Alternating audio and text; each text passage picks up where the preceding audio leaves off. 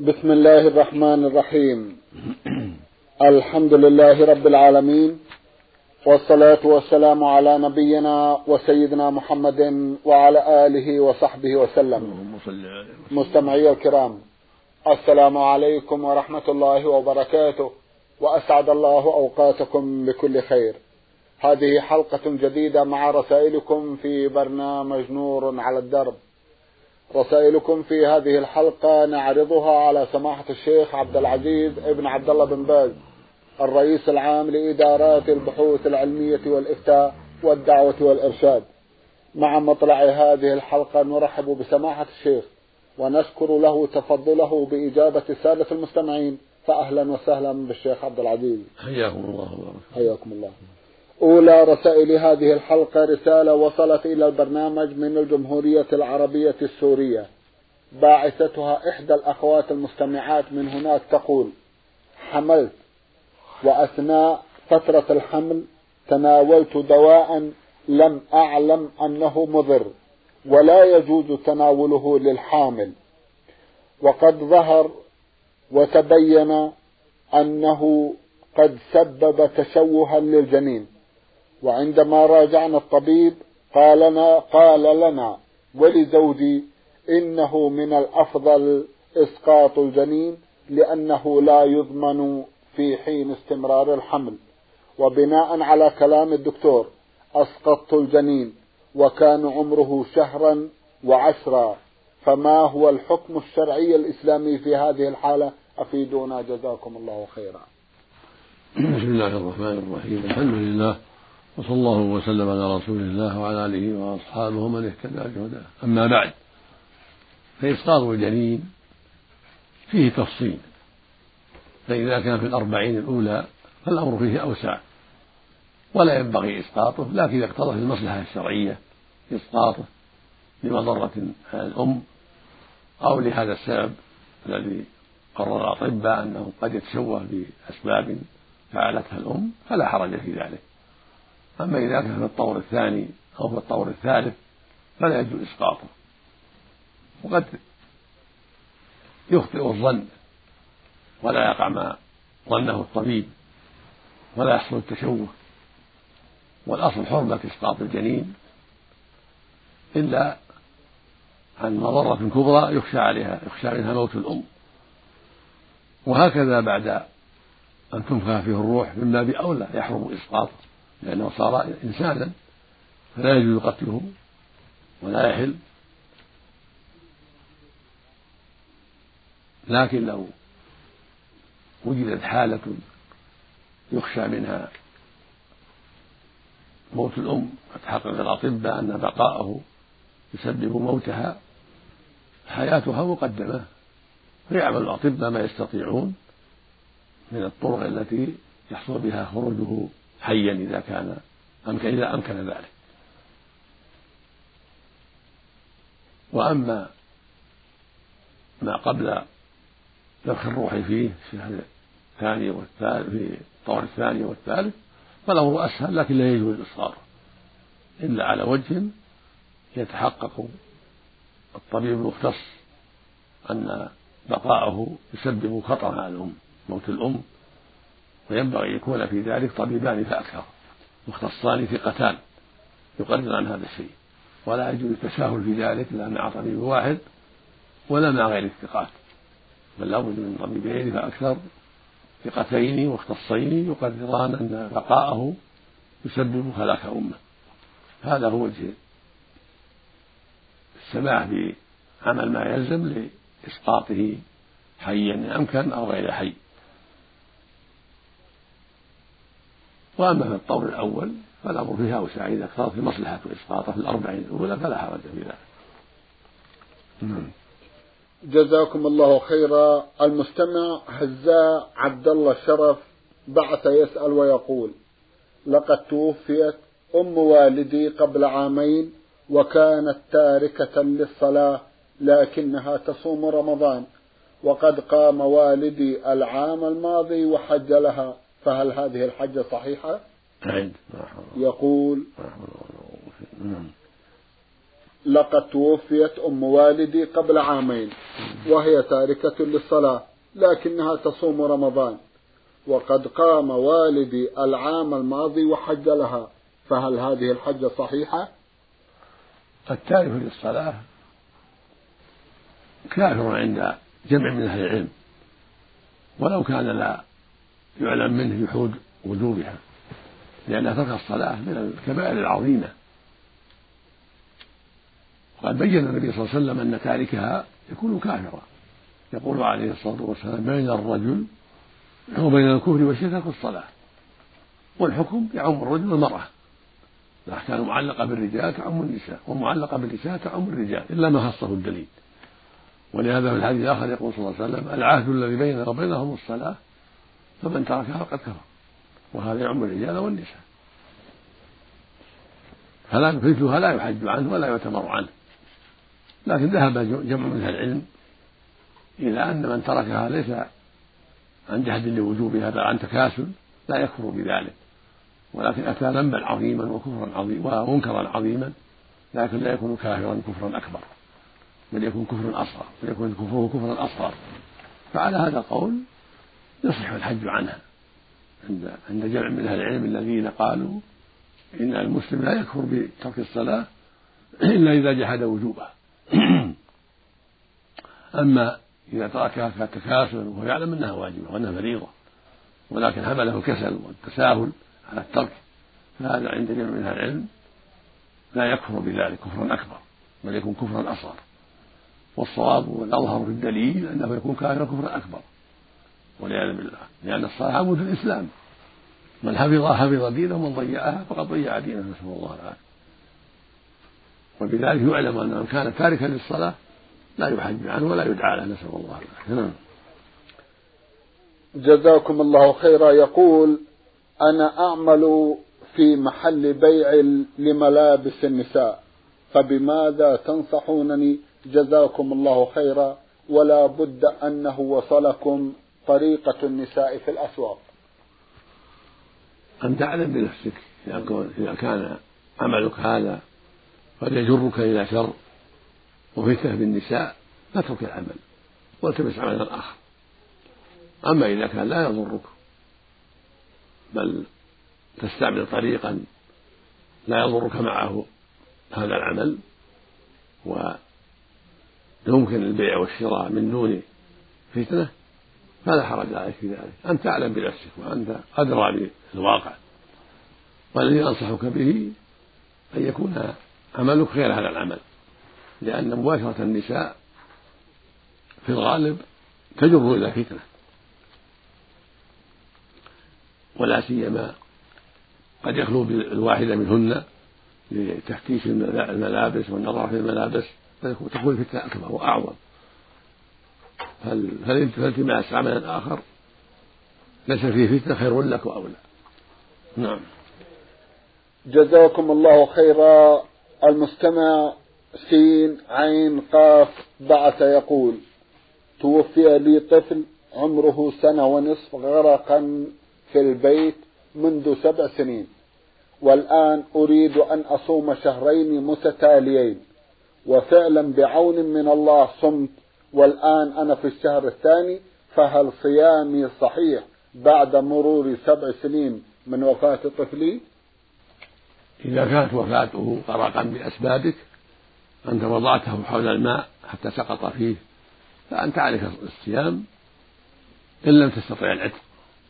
وإلا فالواجب العتق فإذا لم يتيسر العتق فصوم شهرين متتابعين ستين يوما فكمل كملها واستعن بالله. ولو كنت ولو كنت تأخرت الواجب عليك البدار ولكن تستغفر الله وتتوب إلى عما حصل من التأخير والله يعينك ويكفر عنا وعنك السيئات. نعم. أم أيمن بعثت تسأل وتقول إذا كان الإنسان لم يحج فريضة الحج فهل يجوز له فهل يجوز له أن يحج عن شخص له متوفى؟ بمعنى أن يعطي مبلغا من المال لأحد الأشخاص ليؤدي فريضة الحج لذلك المتوفى. وهل من شروط الحج ويجب أن تكون في من سيقوم بالحج؟ سؤال مشوش بعض الشيء. لا حرج. أن يحجج الإنسان عن غيره بمال يبذله وإن كان بعد حج. فإذا دفع الإنسان مالا من بعض الثقات يحج عن أبيه أو عن أمه أو عن زوجته أو أخيه أو نحو ذلك فلا بأس. ولو كان ما حج عن نفسه. الممنوع أن يحج بنفسه عن غيره. لا يحج إلا حتى يحج. لا يحج عن غيره حتى يحج بنفسه. إذا كان حاجا بنفسه. لا يحج عن غيره إلا إذا حج عن نفسه. أما إذا استناب غيره ودفع مالا لغيره ليحج عن أبيه أو أمه أو أخيه أو غير ذلك فلا حرج في ذلك.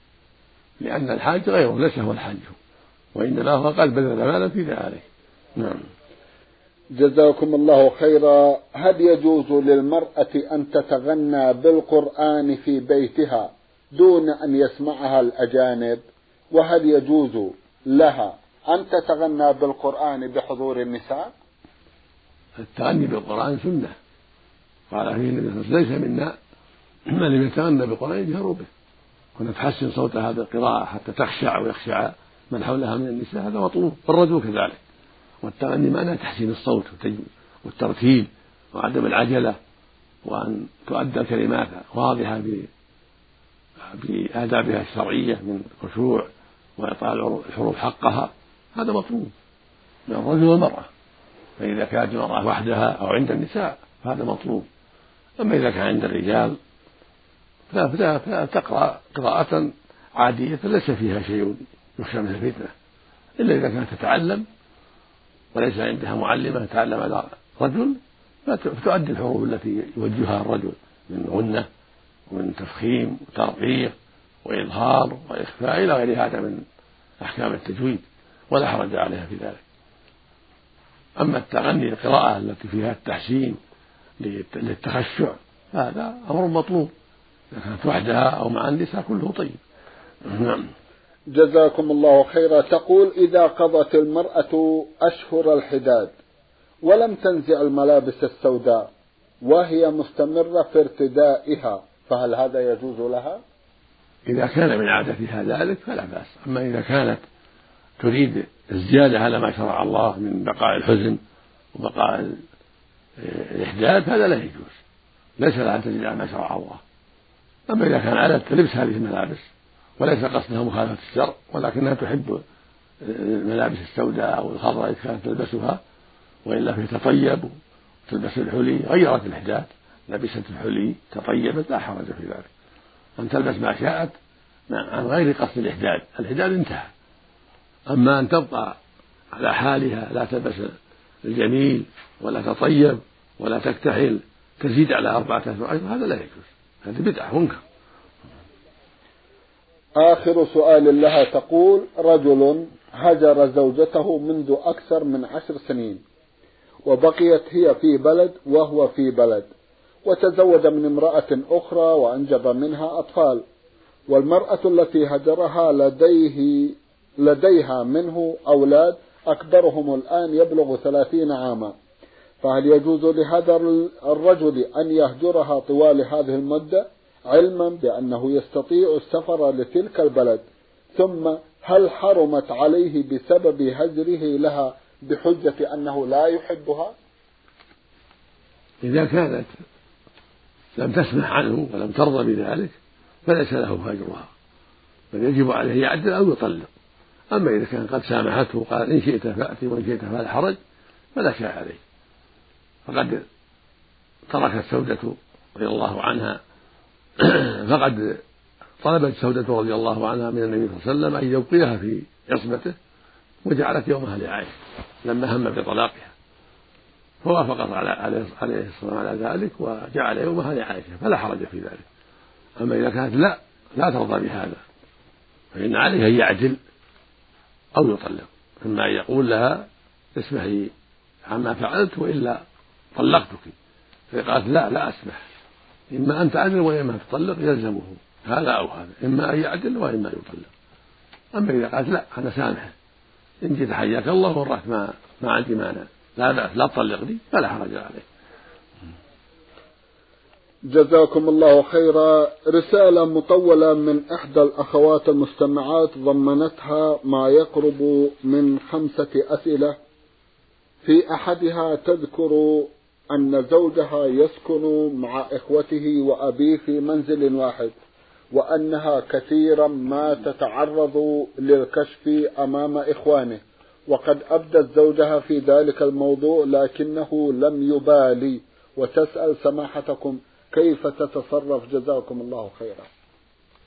الواجب عليك تقوى الله سبحانه وتعالى وأن تتحفظي من إخوانه حسب الطاقة.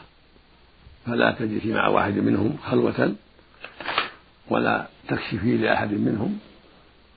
أما إذا كان صدفة خرجت من باب صدفة ما أردت فرآك أو من مطبخ فرآك من غير عمد منك فلا حرج عليك. النبي صلى الله عليه وسلم لما سئل عن نظر الفجاءة قال لا قال اصرف بصرك فأنت كذلك إذا رأيت أحدا منهم تغشي تغطي عنهم والحمد لله. والشيء الذي وقع من غير قصد يعفو الله عنه لا منك ولا منهم. إذا رآك أحد منهم فجأة فلا حرج عليه يصل بصره. وإذا أنت ظهرت وأحد منهم أمامك ولم تشعري به فبادري بالحجاب والحمد لله. والشيء الذي ليس في اختيارك لا يضرك ولا يضرهم. فاتقوا الله ما استطعتم. جزاكم الله خيرا. تقول إذا المرأة لم ترضع طفلها إلا لمدة سنة فحملت وأفطمت الرضيع. هل تكون آثمة والحال ما ذكر؟ لأني سمعت أن المرأة إذا أرضعت وهي حامل أن الرضيع يتضرر. فهل هذا صحيح؟ هذا يرجع إليها وزوجها فإن تراضيا على فطامة فلا بأس وإن تراضيا على بقائه يبقى ولا يضره. الحاصل أن المرأة تشاور زوجها في ذلك فإذا تراضيا فلا حرج. لقوله سبحانه فإن أرادا فصالا يعني فطاما عن تراضي منها وتشاور فلا جناح عليهما الأمر يرجع إليهما في فطمه وعدم فطمه. نعم. جزاكم الله خيرا. أيضا مع الأخوات تسأل هل يجوز للمرأة أن تستعمل الحنة وهي حائض أو في النفاس؟ جزاكم الله خيرا. لا حرج استعمال الحنة في الحيض والنفاس لا حرج.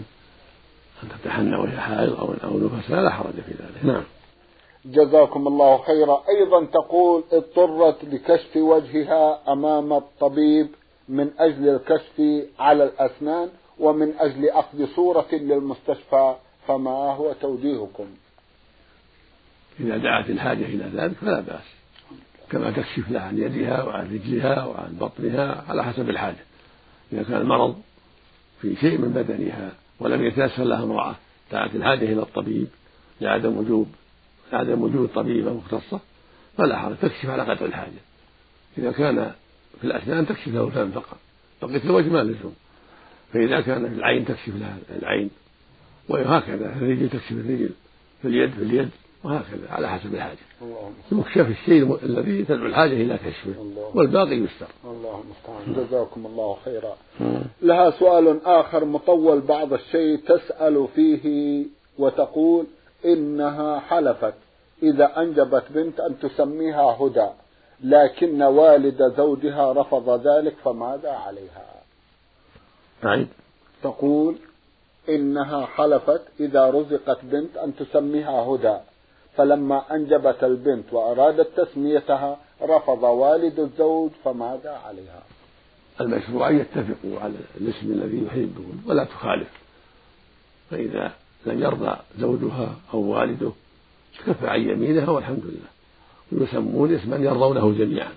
وعليها كفارة اليمين إطعام عشرة مساكين أو كسوتهم أو عتق رغبة فإن عجزت لأنها فقيرة تصوم ثلاثة أيام والحمد لله. ولا تعصيهم في الاسم الذي يريدون. ووالد زوجها له حق فإذا اتفقت معهم على اسم غير هدى تكفر عن يمينها والحمد لله. نعم. جزاكم الله خيرا. المستمع جابر محمد علي زيدان من جمهورية مصر العربية يقول في سؤال مطول إنني أقسمت على زوجتي بالطلاق وعلى المذاهب الأربعة بأنك لو ذهبت إلى منزل والدك في حال زعل بدون علمي فتكوني محرمة علي مثل والدتي.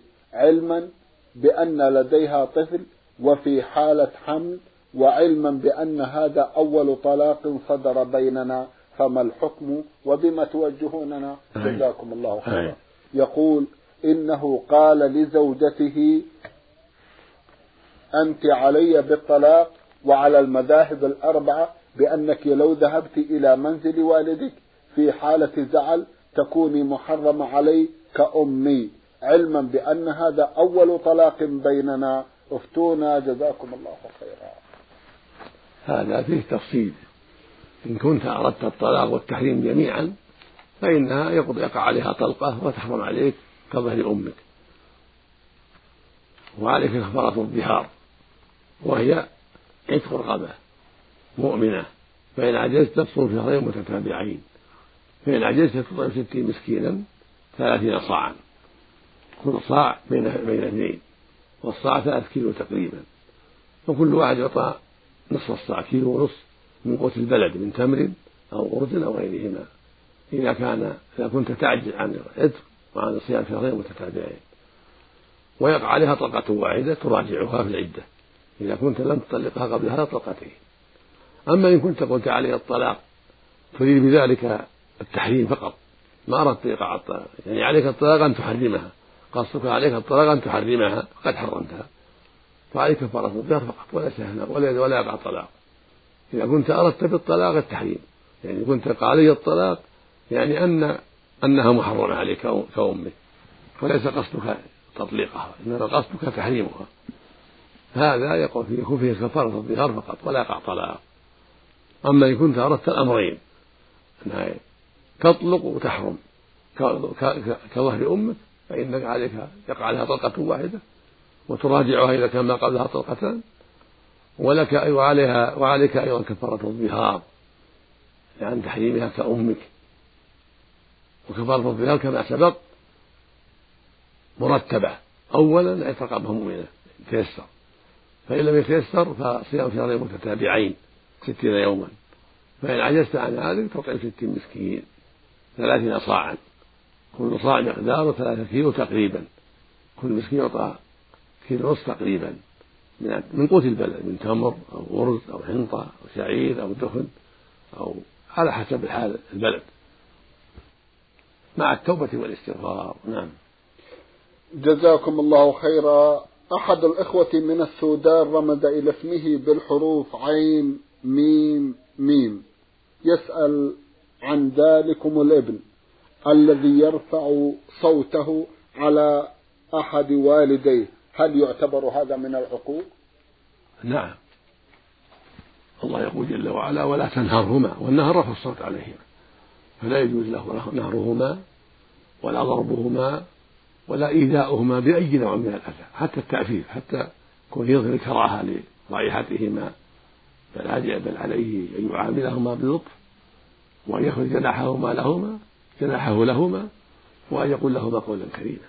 كما قال الله سبحانه وقال ربك ألا تعبدوا إلا إياه وبالوالدين إحسانا. إما يبلغن عندك كثير أحدهما أو كلاهما.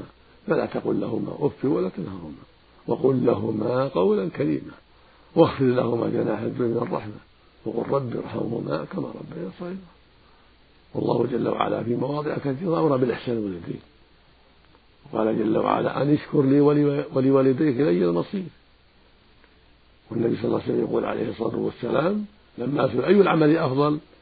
قال الصلاة على وقتها. قيل ثم ثم أي يا رسول الله؟ قال بر الوالدين.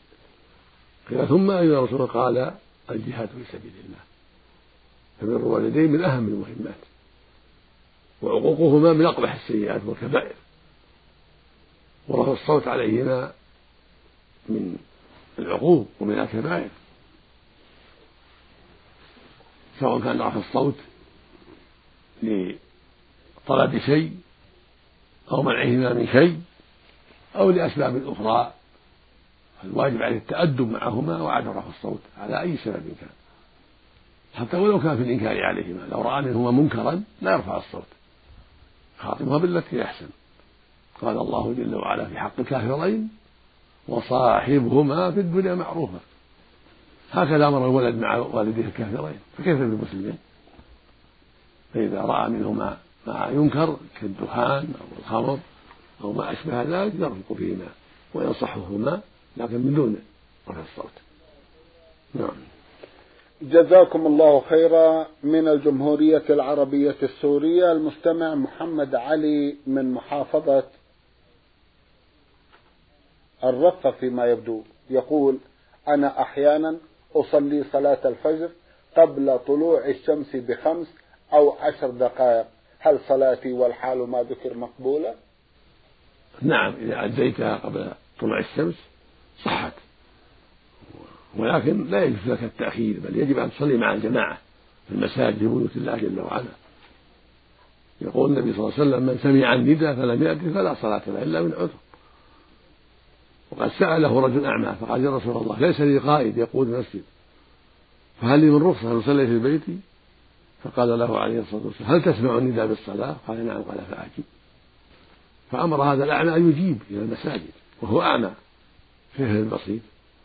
فالواجب عليك أن تستيقظ قبل وقت الصلاة حتى تتأهب وتصلي مع الجماعة في مساجد الله. وإذا تأخرت ولم تحضر صلاة الجماعة وجب أن تصلي في الوقت وأن تبادر بها قبل طلوع الشمس وأن تبتعد عن الخطر. لا تؤخرها إلى قرب طلوع الشمس لئلا تطلع الشمس عليك. وعليك التوبة إلى الله من تأخيرك ومن عدم الصلاة في الجماعة. عليك التوبة إلى الله والندم وعدم العودة إلى ذلك. وأن تجاهد نفسك جهادا كبيرا حتى تصلي مع الجماعة في وقت الصلاة. الظهر والعصر والمغرب والعشاء والفجر كله. الرجل يصلي مع المسلمين في المساجد. ولا يجوز له يتشبه بالمنافقين في أدائها في البيت. نسأل الله للجميع التوفيق. اللهم امين جزاكم الله خيرا. يقول إن لي صديق لا يصلي. هل أمشي معه أم أتركه في حال سبيله وأبقى في سبيلي؟ جزاكم الله خيرا.